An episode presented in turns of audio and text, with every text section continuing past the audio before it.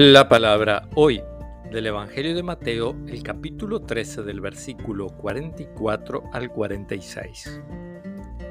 Jesús dijo a la multitud, El reino de los cielos se parece a un tesoro escondido en un campo. Un hombre lo encuentra, lo vuelve a esconder y lleno de alegría vende todo lo que posee y compra el campo. El reino de los cielos se parece también a un negociante que se dedicaba a buscar perlas finas y al encontrar una de gran valor, fue a vender todo lo que tenía y la compró. Palabra del Señor.